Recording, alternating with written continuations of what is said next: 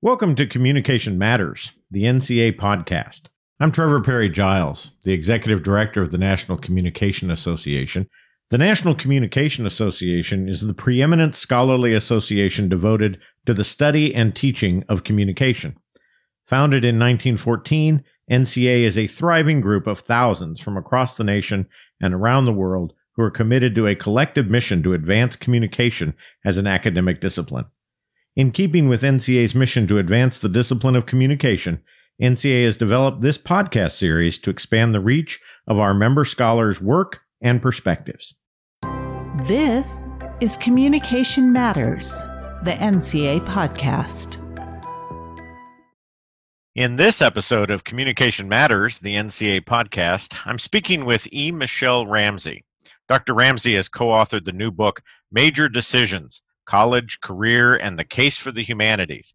Major Decisions argues that the humanities equip today's students with the skills and the knowledge that they need to succeed in their careers, and also prepares them to think about the big questions facing our world and our democracy. So in this episode, we'll be discussing the book and the case for the humanities in today's high-tech world.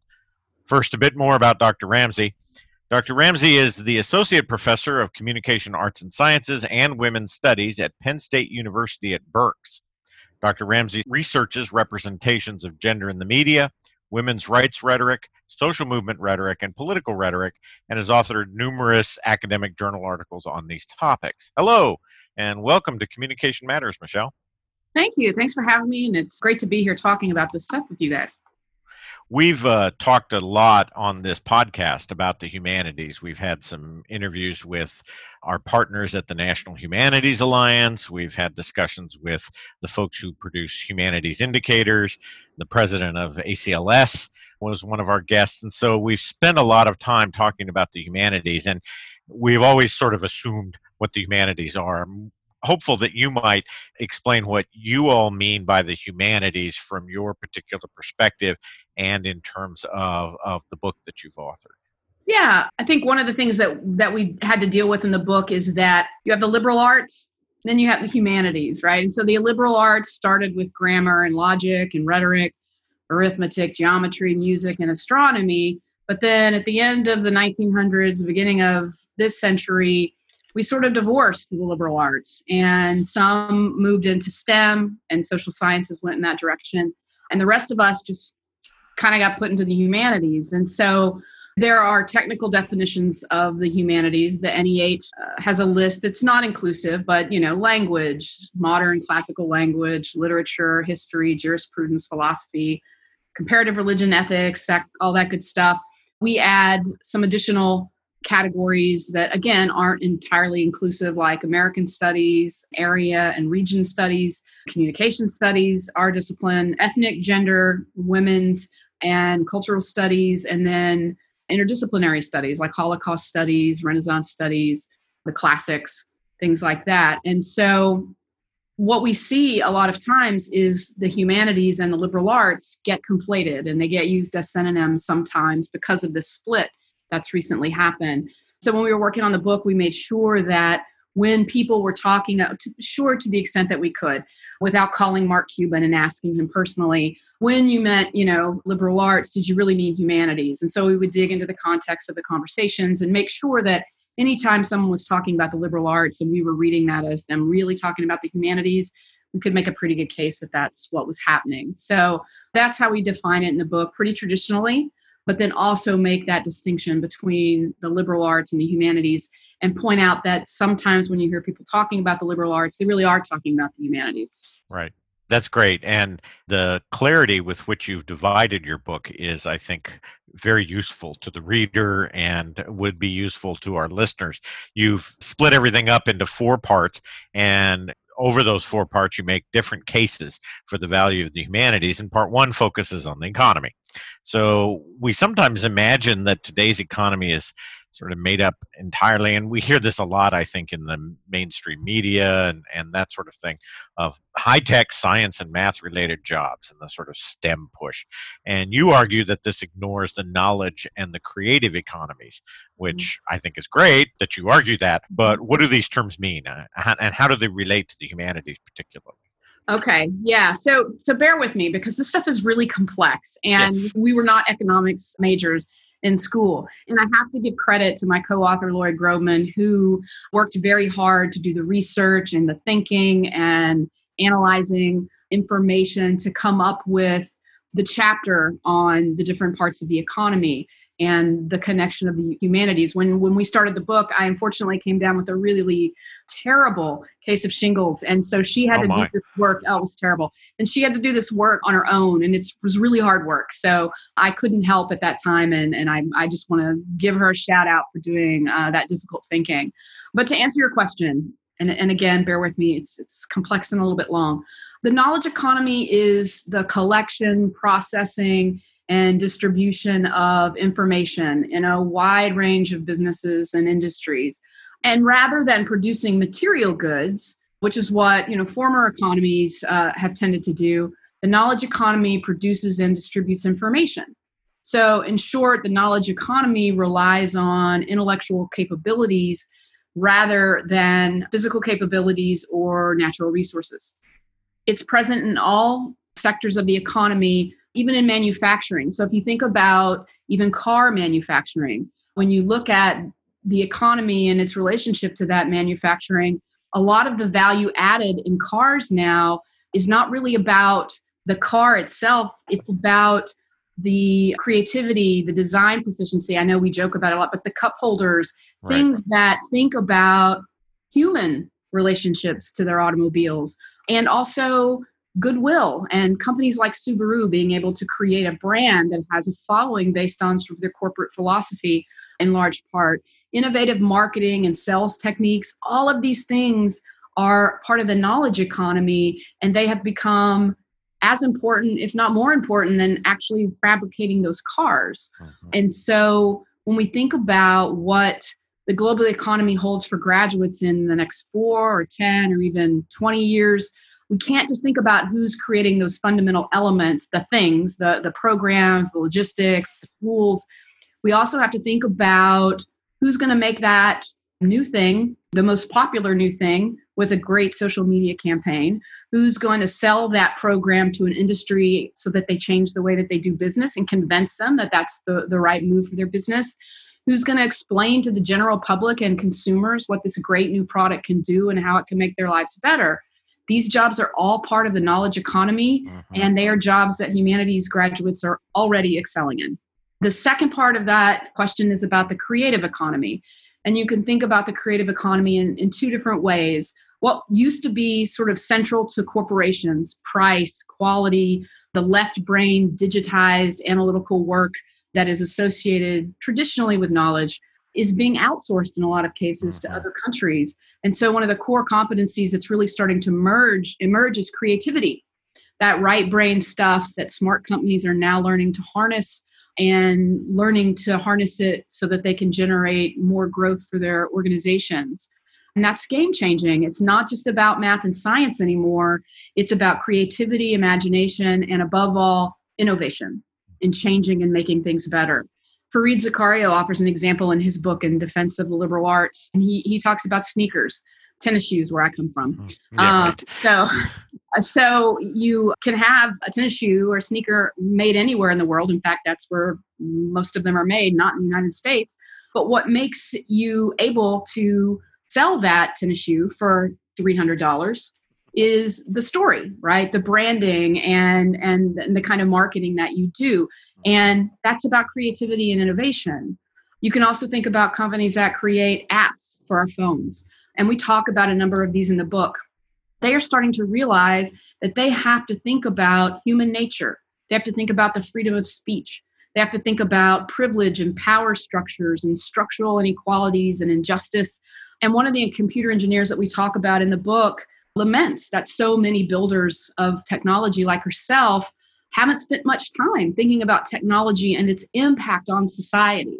And so that's another part of the creative economy. How are we going to create things like apps that speak to what humans want and need, and then how technology creates divisions and gaps? In a more vigorous example, Amazon's Alexa. Computer engineers, hardware, software folks created those little dots we have in our house but who decides what she responds to a question with? And especially given that she is marked in this gender sex binary, right, that's female and feminine, how is she going to answer them? So how is she going to answer a question about the Me Too movement? How is she going to respond when someone calls her a bitch? How is she going to respond to someone saying that they've been sexually assaulted? These are all questions that people in the room have to make decisions about. And those questions require creative thinking and historical, political, economic, and social knowledge of deep traditions and challenges to those traditions in our culture. And those are some of the ways that, you know, humanities students can influence innovation in the creative economy. Mm-hmm. The second thing to think about in terms of the creative economy is creative industries. And those are the things we're probably more familiar with: television, advertising, architecture, arts and crafts, music, publishing, research and development, software, computer games, sports, all of that good stuff. These industries add social and cultural value to our lives. And even in really lean economic times, you can see right now, they still maintain their value. I mean, think about what most of us have talked about doing during all of this quarantine time. We joke about almost getting to the end of Netflix. Right. And so these things matter, and they add a lot to our lives, and they are relatively stable when things get tough in the economy. And so that creative economy is really lucrative, and it's here to stay. And even when technology changes, whether we're talking about going to Blockbuster and getting a VHS tape or streaming off of Netflix, the kinds of things that you still need done don't really change. The marketing and the telling of good stories, and humanities students can do those jobs. They can create content that engages audience, and they can create campaigns that encourage audience engagement, and they're doing that already. And so all of these creative industries that I mentioned are full of jobs for humanities majors who want to teach or market or edit, work in PR, program. George Anders calls them jobs that are indirectly catching the warmth of the tech revolution. And there are plenty of those jobs for humanities majors. And so that creative and knowledge economy stuff, I think, is really important for us to be able to communicate. You also address the broader perception that humanities majors, despite all those jobs being available, are underemployed or unemployed. Could you talk about what the data actually says about this income gap and where it, or the lack thereof of that income gap, and how it applies to humanities undergraduates and other graduates, STEM graduates? So a 2015 study from the Georgetown Center on Education and the Workforce found that at the beginning of the recovery from the 2008 Great Recession, so the years 2011 to 2012, humanities graduates had an unemployment rate only 1.9% higher than engineering majors, only 1.4% higher than business majors, and it was even closer to majors in computers, math, and biology. And the same organization also gave us some great earnings data, and they looked at earnings directly out of college and in peak earning years.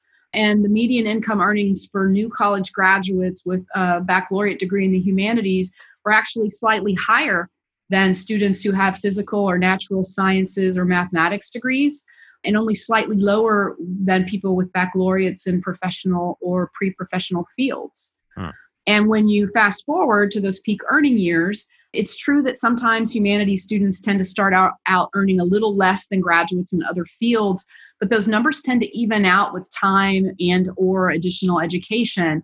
And so actually the median annual earnings for those between 56 and 60 with a baccalaureate degree in the humanities is about $2,000 higher than people that have a professional or pre-professional field degree.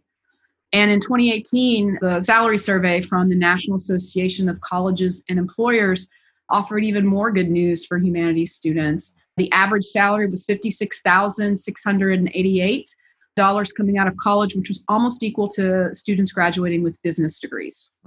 One other thing I think is really important to note when we talk about humanities salaries is that a lot, and I think you sort of communicated a little bit about this, a lot of that discussion is specifically about humanities salaries in relation to STEM and STEM salaries. English professor Aaron Hanlon made an excellent point when he said that this rhetoric pits humanities degrees usually against the very highest paying engineering degrees. So like petroleum engineers. Right. Aerospace engineering. Right. Yeah. And so what that does is it tremendously inflates the value of a STEM degree and underrepresents the value of a humanities degree. And when you make only those comparisons, of course, STEM comes out looking great. But when you think about all majors in STEM, you see that those differences in salary are actually much less stark. For example, 2017 data from the National Center for Education Statistics showed the unemployment rate of an English major to be about 3.4%. But unemployment for math majors was at 3.9%. Psychology was at 3.5%. And the aggregate employment percentage for all STEM majors, or unemployment percentage for all STEM majors, was 3.3%. So the unemployment for STEM majors was only about 0.1% better than for English majors. Right. And salary data tells us a similar story. The Georgetown Center for Education and Workforce said that English majors in 2015 earned $53,000 a year. And that's only $1,000 less than a molecular biology major or a history major. It's $4,000 more than the average salary for a psychology major that year, and $5,000 more than a neuroscience major graduating that year. And so the data is very clear. Humanities students, whether you're talking about the beginning of their careers or in their peak earning years, they are doing just fine. Right. They are not living in their parents' basements. They're not, working in fast food, all those myths and jokes, just not the case by and large. Right. And I think it's also important to say that studies show that humanities students like their jobs. They report job satisfaction and being fulfilled and being happy with the work that they do at consistently just as high a level as any other major. And I think that's really important. So the good news for students majoring in the humanities or thinking about majoring in the humanities is that you can choose a career that makes you happy, that gives you a sense of purpose, and that gives you a livable wage. And these things are not mutually exclusive things when you're thinking about the humanities. And students have so many great choices for majors. We argue that they deserve to be given correct and precise information about all those majors and their choices and salary data and workforce data. And the data makes it clear that humanities majors do quite well in comparison to most other degrees. I know a lot of the learned societies that are rooted in the humanities or that are reflective of different humanities disciplines are very concerned about the fact that communicating that data is really critical to overcoming this sort of broad mythological popular perception. The barista English major or the philosopher who's in his parents' basements or her parents' basement. So I think that's really important. And I know a lot of my colleagues are very concerned about that and how to communicate it, which is the big part. The second part of your book takes it a little bit outside of the data realm and into a broader consideration of the overall value of the humanities, the enduring value of humanities and humanities research. This is such a critical question, I think, and you argue that the humanities help us address really big questions about life, about our communities, about our democracy. What do you mean by these big questions? What are some of the big questions? Yeah, it's a super important thing for people to understand. The humanities, they address an individual's life and big questions. How do you live a good life? What's the meaning of life? These questions are about personal enrichment, and that's valuable in and of itself, right? To know ourselves and to know what we stand for, what we want in the world, and what it means to be a human walking the earth. Mm-hmm. But the humanities also attend to questions of the common good, from upholding democratic values, thinking about equality and justice, making better decisions on urgent issues before us right now and for the future, understanding history, political, and economic contexts of the past and present. That's where the humanities really contribute to those big questions. Thousands of thinkers and writers and artists have explored these enduring questions. What does it mean to be human? What is evil? What is worth dying for? What does it mean to be free? What is happiness? What is success? What does it mean to live a good life? Why are we here? A big one for our discipline, what is truth? What is love? Can war be just? Does truth even exist? What is justice? What are human rights? Do we have free will? are humans inherently good?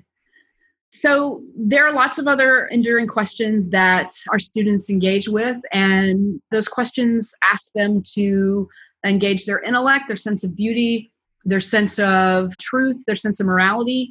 And these questions are layered with other big questions. Uh-huh. And so when we talk about these things in humanities classes, we are fostering deep thinking. We are requiring thoughtful and contemplative reflection. And we are asking questions that resist easy answers. Uh-huh. And that's the hard stuff, in my opinion. The humanities invite and demand critical judgment that's informed by context and history, ethics, diversity, difference, and an understanding of how power operates in society and to whose benefit. Uh-huh. And since the citizens and certainly employees too, who can think in complex and multi-layered and critical ways, can be very, very important in helping us solve what have been called wicked problems uh-huh. that we face in the country and in the world. Wicked problems are complex problems that resist easy solutions because the changing context always changes the problem. And humanity is also constantly changing the problem. It's a big part of that context. We've seen this recently with COVID-19 mm-hmm. and the politicization of wearing masks, something that science tells us with near certainty is going to help us stop this and stop the spiraling tragedy of death and illness and economic decline. And yet, here we are with people refusing to wear these things. So science can give us answers, but humans process these answers, and how they process these answers plays a big role in the extent to which scientific information can solve a problem. Uh-huh. And so to what extent have folks sending these messages out about masks looked into history right. and seen how this discourse is played out in history? I know that there's some look in social sciences in terms of adolescent behaviors as we talk about going back into campus, but that's where the humanities is really, really important in solving some of our wicked problems to the best of our ability. And so very few problems exist without humanity as part of the problem. So solutions that are about science or technology have to be smart and consider the knowledge that humanities students can bring to the table. And more, we're starting to see that. You see public communication offices in scientific places, mm-hmm. see medical humanities degrees and health communication degrees, people starting to realize that we play a really big, important role in some of these enduring problems and questions. I think most Americans would, if polling is to be believed, conclude that our democratic culture is at a really perilous point right now. You and I both study political rhetoric, and I think we might agree that it is beyond and not just about Donald Trump, but that there are larger, bigger questions at work. And how do you see the humanities working specifically about that particular wicked problem, about making our democratic culture work? I would say that the humanities offer a few things. First of all, they can teach us empathy. So the humanities play an important role in crafting the common good, like I've said before, in a functioning democracy. And the humanities expose students to people and cultures with whom they might never otherwise interact. And this ability to imagine what other people are thinking or feeling or experiencing means that the humanities can foster empathy. And that is so incredibly important for understanding each other. And understanding each other is so important for coming up with solutions together in a democracy. We also encourage oppositional thinking, uh-huh. much to my parents' chagrin, as they had to grow up with a humanities student in the house. Humanities fosters that oppositional thinking that's necessary for a vibrant democracy. We promote free thinking. We promote challenges to received wisdom and the production of new and hopefully better ideas by challenging what we've always thought to be true. Mm-hmm. I think the humanities also encourage students and ourselves to assess ourselves. The humanities ask us to look critically at ourselves and to do better by other people. Recent debates about Confederate monuments and flags show us that it is often very difficult and uncomfortable to learn about humanity's history of inhumanity. Mm-hmm. And we have got to learn what humans in history have done to other humans in the name of political philosophy or religion, medicine, economics, and so on. It's painful to look at. Even more difficult is the fact that we have to learn about our own unexamined traditions and tendencies that negatively impact people in our own neighborhoods. And humanities students are used to engaging in these very difficult discussions and deliberations on these very kinds of topics. And that kind of discussion and the ability to do that discussion well is essential for change. And then that gets us to civil discussion and dialogue and debate, which we are sorely lacking right now. Mm-hmm. Humanities faculty do tend to teach students how to deliberate together in constructive and respectful conversations that are required for democracy to be able to thrive. We talk about uncomfortable topics like politics and religion and racism. And sometimes these conversations are difficult. They are definitely not fun. They can be challenging for students. They can be equally challenging for faculty. They require a good deal of emotional and intellectual energy, and they can challenge some of our most fundamental beliefs about ourselves and our world, but they are entirely necessary.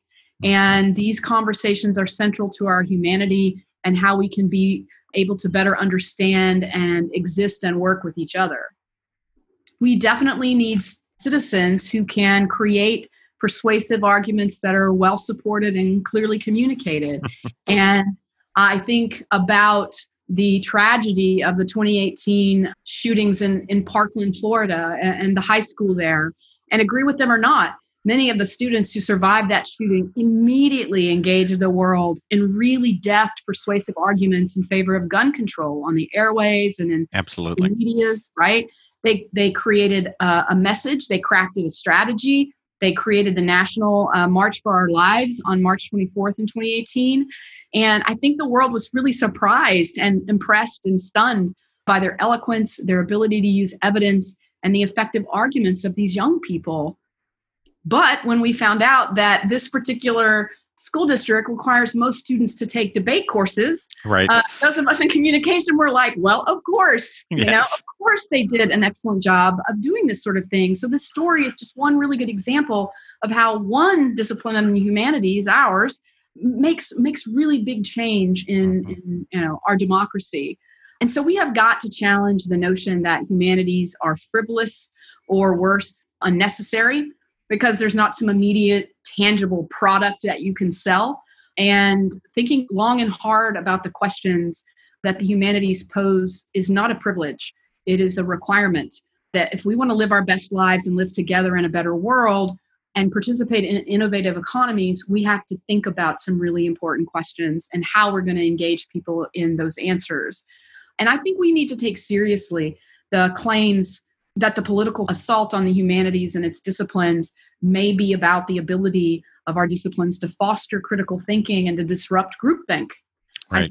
I think those are fair questions. And so many challenge the humanities. They muddy our reputation. They even attempt to shut us down and shut our departments and our disciplines. And that tells me we're doing something really important for democracy, mm-hmm. Because we are getting a lot of pushback.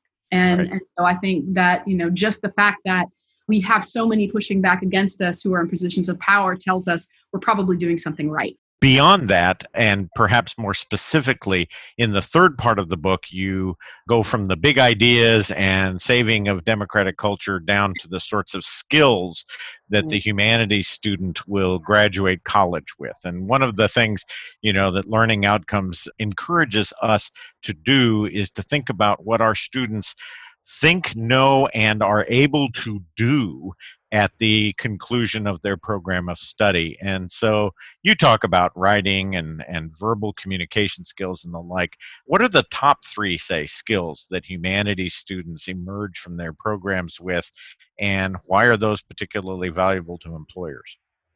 This part of the research got a little complex because the answers change a little bit every year. Every study calls the same things, different things. We can't seem to agree on things like that.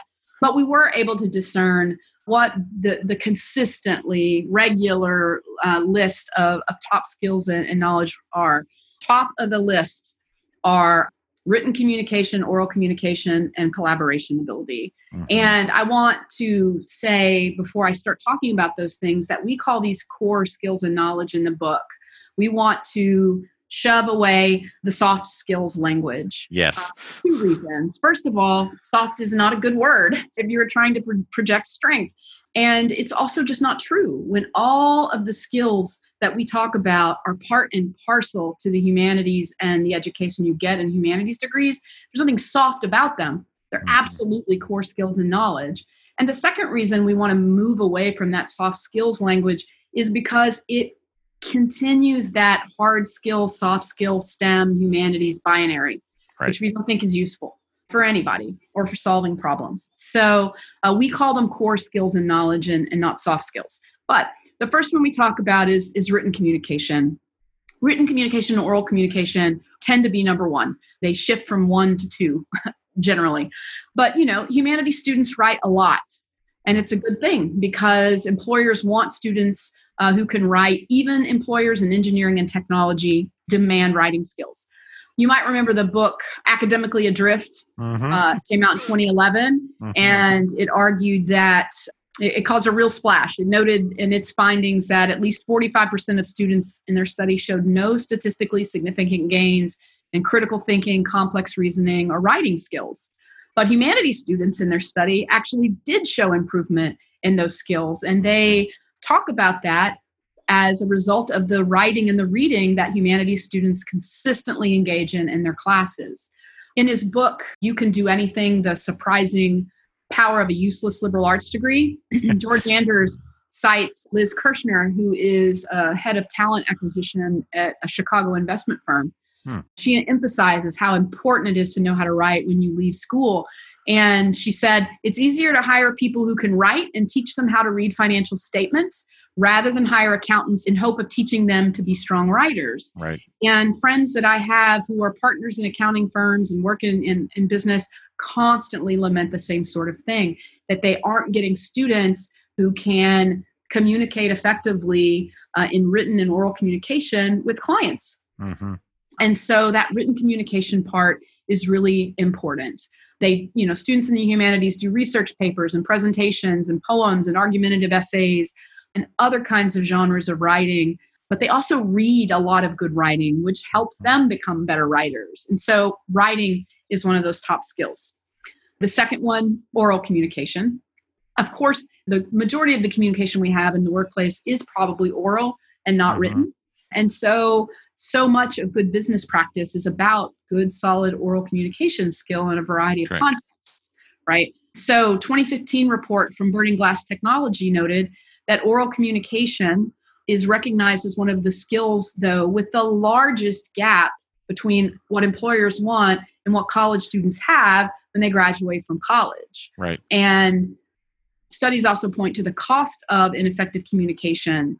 And the data on that is incredibly clear, but I don't think that hiring managers or even the general public understands just how important it is for effective businesses. So in 2009, Watson Wyatt reported that companies with highly effective communication practice had 47% total higher return to shareholders over a 5-year period than those that had less effective communication. A 2011 study of 400 companies in the United States and the United Kingdom with over 100,000 employees found that employee misunderstandings cost about $37 billion a year, which averaged about $62.4 million per year per company, which is staggering. Yeah. And then in its own research, Best Buy found that for every 0.1% of increased employment engagement, they saw more than $100,000 increase in store annual operating income.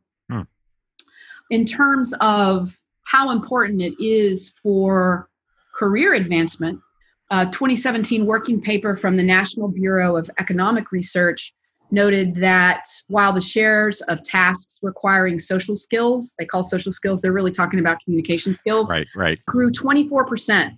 From 1980 to 2012. Makes sense. And and the National Longitudinal Study of Youth found a correlation between higher social skills or communication skills and earning more money, even after they controlled for education, standardized test scores, and job type. Wow. So you are really going to do better in whatever job you have if you have effective communication skills. So whether we're talking about one's role in a larger economy or one's role in an organization or a department, a work team, effective public and interpersonal communication are absolutely key to success. And I think there are numerous employer surveys that show just that to be the case. That's interesting. Exactly. It's always up at the top. The last one that's always up at the top is the ability to collaborate, what we call a communication skill. Right, yeah. Group communication, small group communication, organizational communication, right? Those are the classes we teach.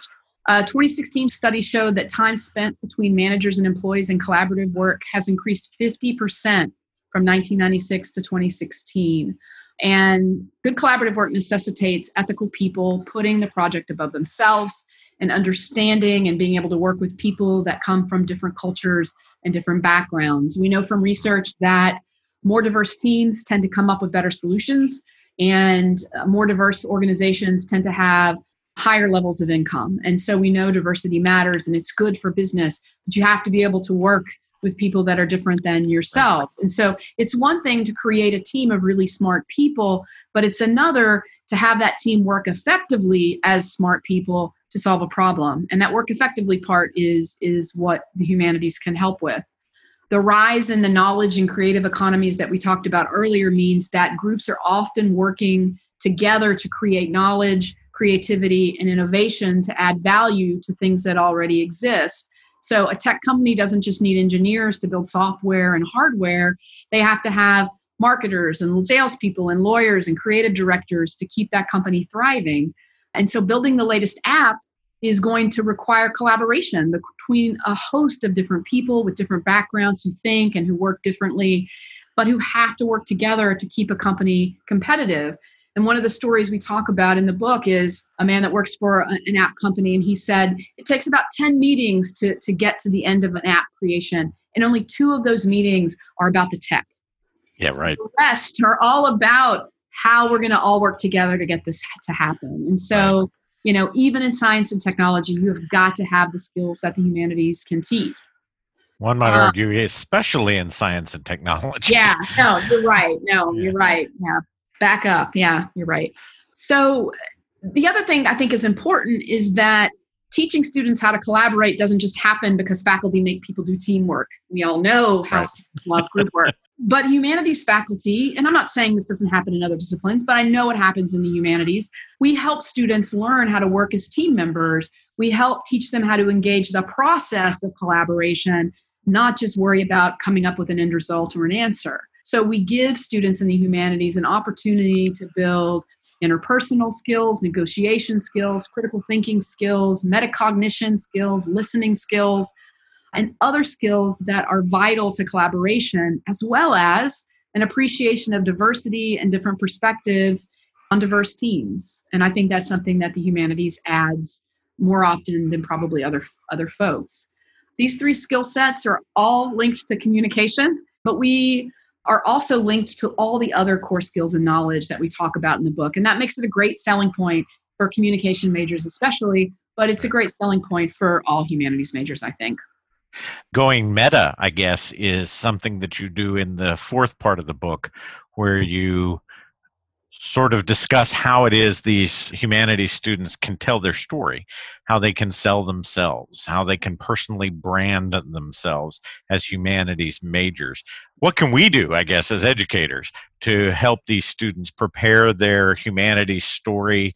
What are the most important components for them to relate, that sort of thing? Yeah, so I mean, the job market our students are entering now is very different. It's not about how can you do the job, it's how can you stand out from the other 200 people that can do the job. Right. And so that's where this branding stuff comes from. And we know that talking about branding in students ruffles some people's feathers, but it's just a fact of life. Students have to go out and get jobs, and we have to help them do that. And that doesn't take anything away from all of the high sorts of honorable things that we do in the humanities, but there is this practical part that we need to, I think about a little more often. Hey, on a side note, that's one of the things I really appreciate about your book. Is you recognize that there's this dual track that we all face as educators, that really need to talk about the big ideas and saving democracy.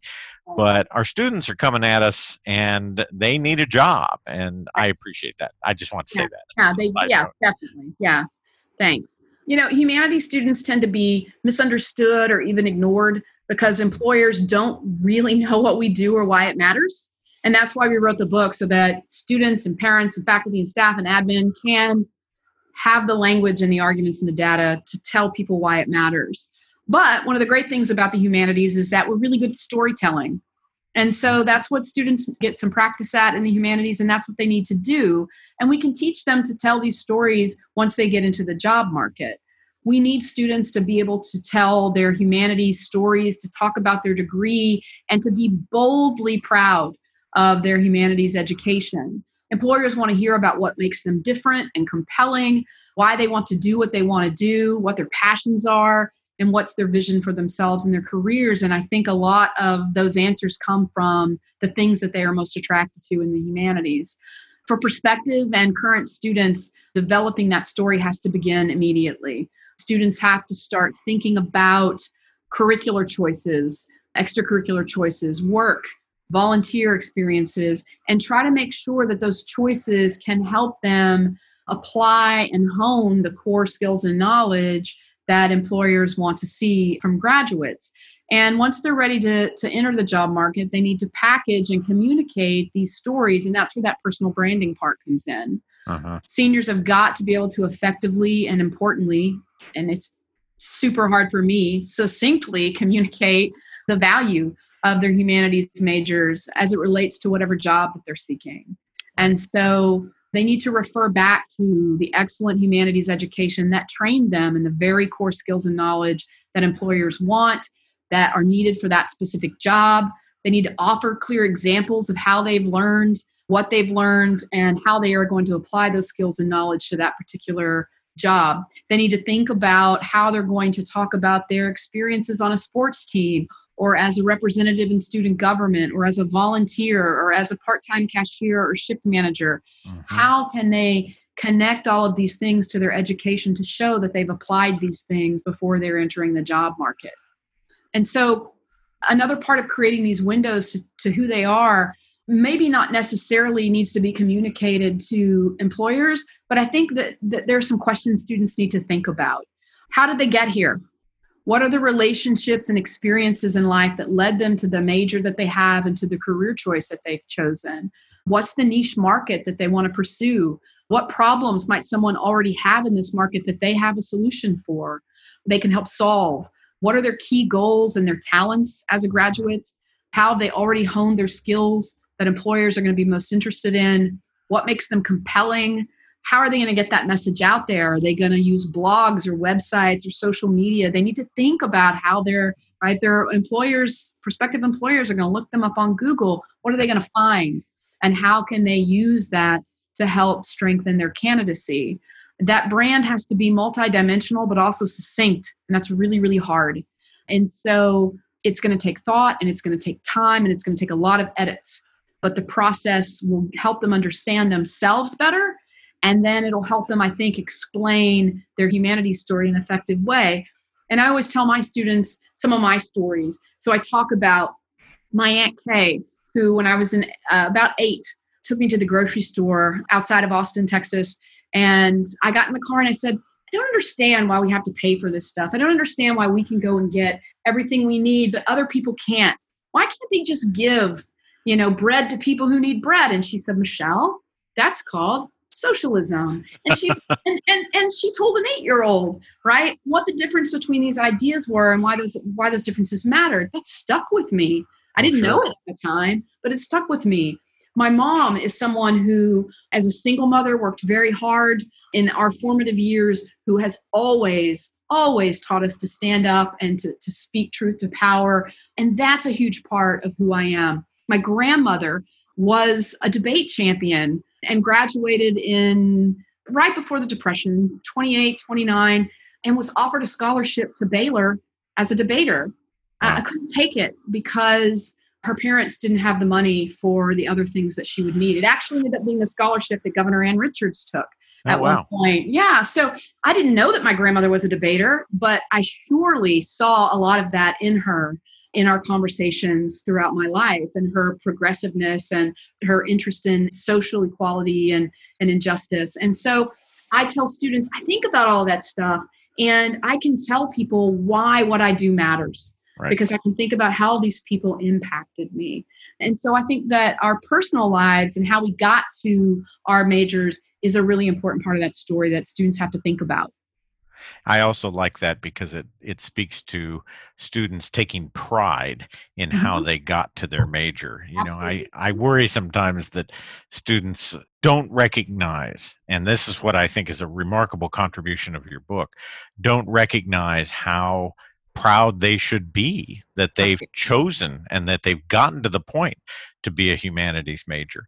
Right. I mean, my husband's an academic advisor, and I mean, I know he hears more than he wants to.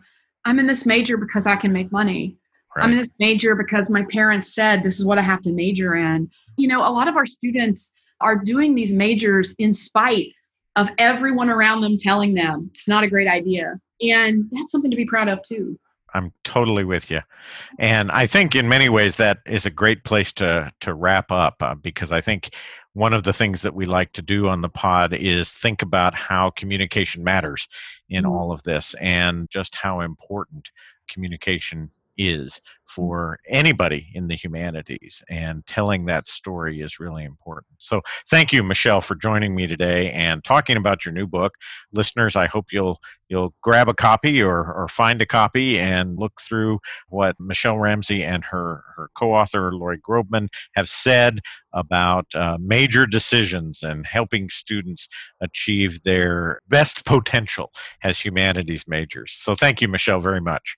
Thank you for having me and letting me talk about these things with you. I really appreciate it. Great. NCA has always believed in the humanities, and we hope our listeners, as a result of this conversation and all of the others where we've talked about the humanities, have a renewed appreciation of their value in our lives and in our world. So thank you, listeners, for joining us again on this episode of Communication Matters, the NCA podcast.